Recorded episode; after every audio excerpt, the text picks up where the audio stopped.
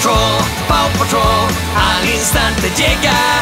Donde hay problemas, vaya aventura es. Ryder y su equipo, con ellos contaré. Marta, Rabo, Chase, Rocky, Suma, Sky.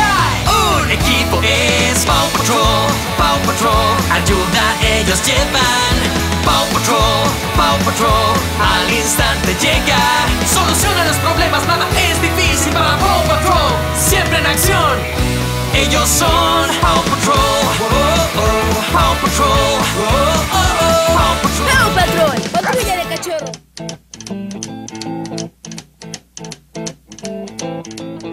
Hola, ¿cómo estás?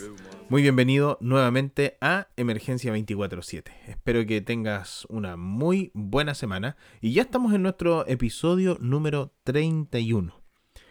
Como siempre hago la invitación, si es tu primera vez en el show, te invitamos para que puedas ir a escuchar aquellos capítulos anteriores, tanto de la primera como de la segunda temporada. Síguenos también en Instagram, ahí en Emergencia 24.7 Podcast. Agradecer también a todas las personas que comparten dentro de sus historias eh, los episodios, nos hacen comentarios a través de la cuenta de Instagram. A todos ellos les agradecemos y les invitamos para que la puedan compartir con tus amigos, con tus compañeros de trabajo, en fin, con todas aquellas personas que se interesan por la atención en escenarios de urgencia, prehospitalaria y cuidados críticos.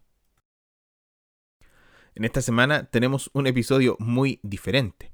Más de algunos habrá pensado, bueno, ¿y qué pasó con la introducción típica de Emergencia 24/7? ¿O nuevamente está cambiando la música?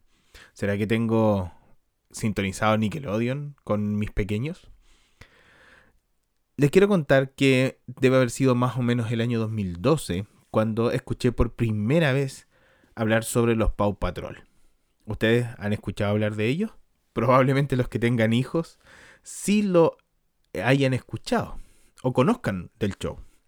Yo la primera vez, de hecho, se la escuché a un compañero de trabajo, Juan Bobadilla. Trabajábamos juntos en la unidad de cuidados intensivos del Hospital Barros Luco. Y él mencionó en algún momento de la conversación de que estaba viendo unos dibujos animados con sus hijos. Y estos eran los Paw Patrol. Ha pasado el tiempo, los años, y hoy gracias a nuestros hijos, yo también conozco de los Paw Patrol. Hay alguien ahí probablemente que nos esté escuchando que no tenga idea de qué estamos hablando y diga, esto no me está haciendo sentido. Déjame contarte brevemente de qué se trata. Los Paw Patrol son unos dibujos animados que eh, se transmiten por Nickelodeon, son producidos por ellos, donde cuentan las aventuras de un niño que tiene distintos cachorros, muchos perritos.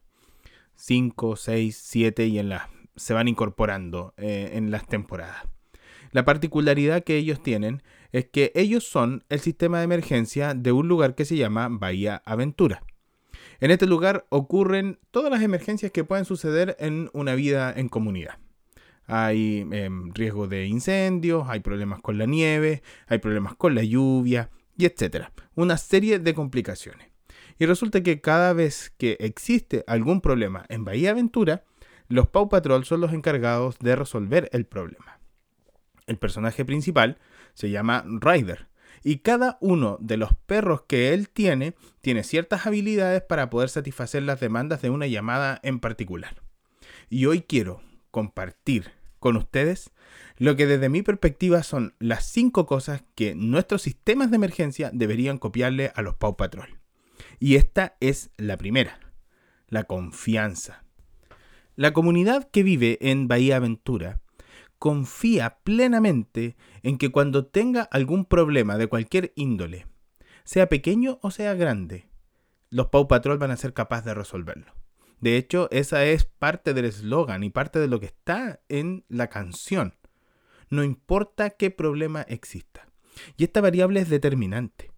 Porque cada vez que nosotros como sistema de emergencias prehospitalario queremos solucionar algún problema de la población, necesitamos que la población tenga una confianza absoluta en la institución.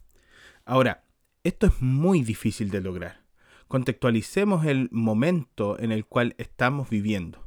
Una crisis institucional donde lo que menos existe es confianza. Y este elemento, la confianza, tiene lo complejo de poder generarse.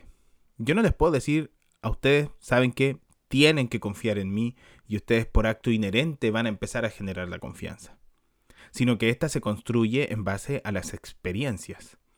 Es decir, es aquellas personas, nuestros usuarios, nuestra población objetivo, se basa en sus percepciones, en sus experiencias con el sistema para poder generar y transmitir la confianza. Hoy en día sabemos que en la prestación de servicios lo más determinante, más allá de la comunicación que se puede hacer por los distintos canales, es el boca a boca, es la experiencia. Entonces, lo primero que tenemos que copiar a los Pau Patrol es que la población confía plenamente en los equipos de respuesta de emergencia. Y esto es un desafío para la institución, porque es la institución la que debe generar el lazo de confianza. No podemos esperar que este lazo de confianza venga de la sociedad civil en su conjunto. La segunda cosa que tenemos que copiarle a Ryder y su equipo de cachorros es que ellos tienen una cultura de trabajo en equipo. Cuando ustedes vean cualquiera de los capítulos, se van a dar cuenta de que hay personalidades distintas, hay habilidades distintas dentro del equipo de cachorros y que siempre la problemática de alguno de los capítulos requiere del abordaje multidisciplinario. No al momento, no hay un capítulo, al menos que yo haya visto con mis hijos, en el cual no sea necesario eh, la intervención de uno o más de los cachorros. Y esto es porque está planteado de poder generar estos trabajos colaborativos e integrativos. Las instituciones hoy en día sabemos de que los problemas, especialmente en escenarios prehospitalarios, tienen una envergadura tan compleja a veces desde el punto de vista social, desde el punto de vista de la seguridad, desde el punto de vista de la coordinación con los niveles primarios de atención de salud, etc. Lo que como institución debemos incorporar no solo es el trabajo en equipo de las personas que tripulan la ambulancia, sino cómo la institución se logra vincular con todas las otras instancias que son relevantes para dar solución a los problemas que la población eh, tiene en una zona determinada. Entonces hasta ahora llevamos dos, ¿cierto? La confianza y generar un trabajo en equipo efectivo. La tercera característica que tenemos que copiarle son las habilidades que tiene Ryder, es decir, el dueño, el niño, el líder de estos cachorros.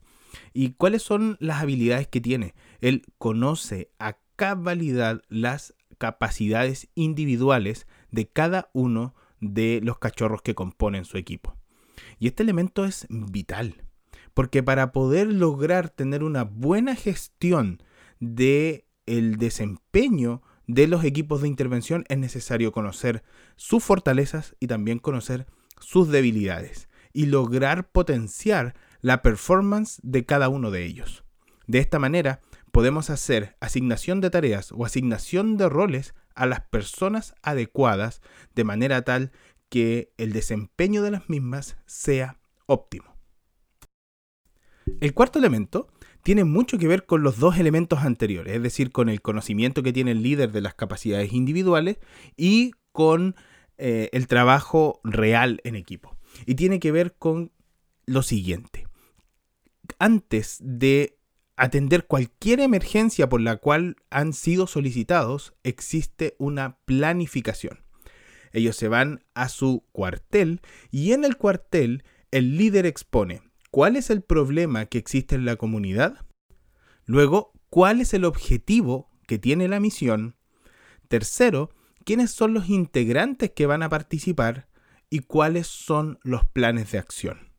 Es decir, si bien es cierto, existen situaciones en las cuales corre riesgo alguien de eh, la comunidad de Bahía Aventura, nunca es una respuesta en la inmediatez, nunca es una respuesta visceral. La respuesta siempre tiene la planificación.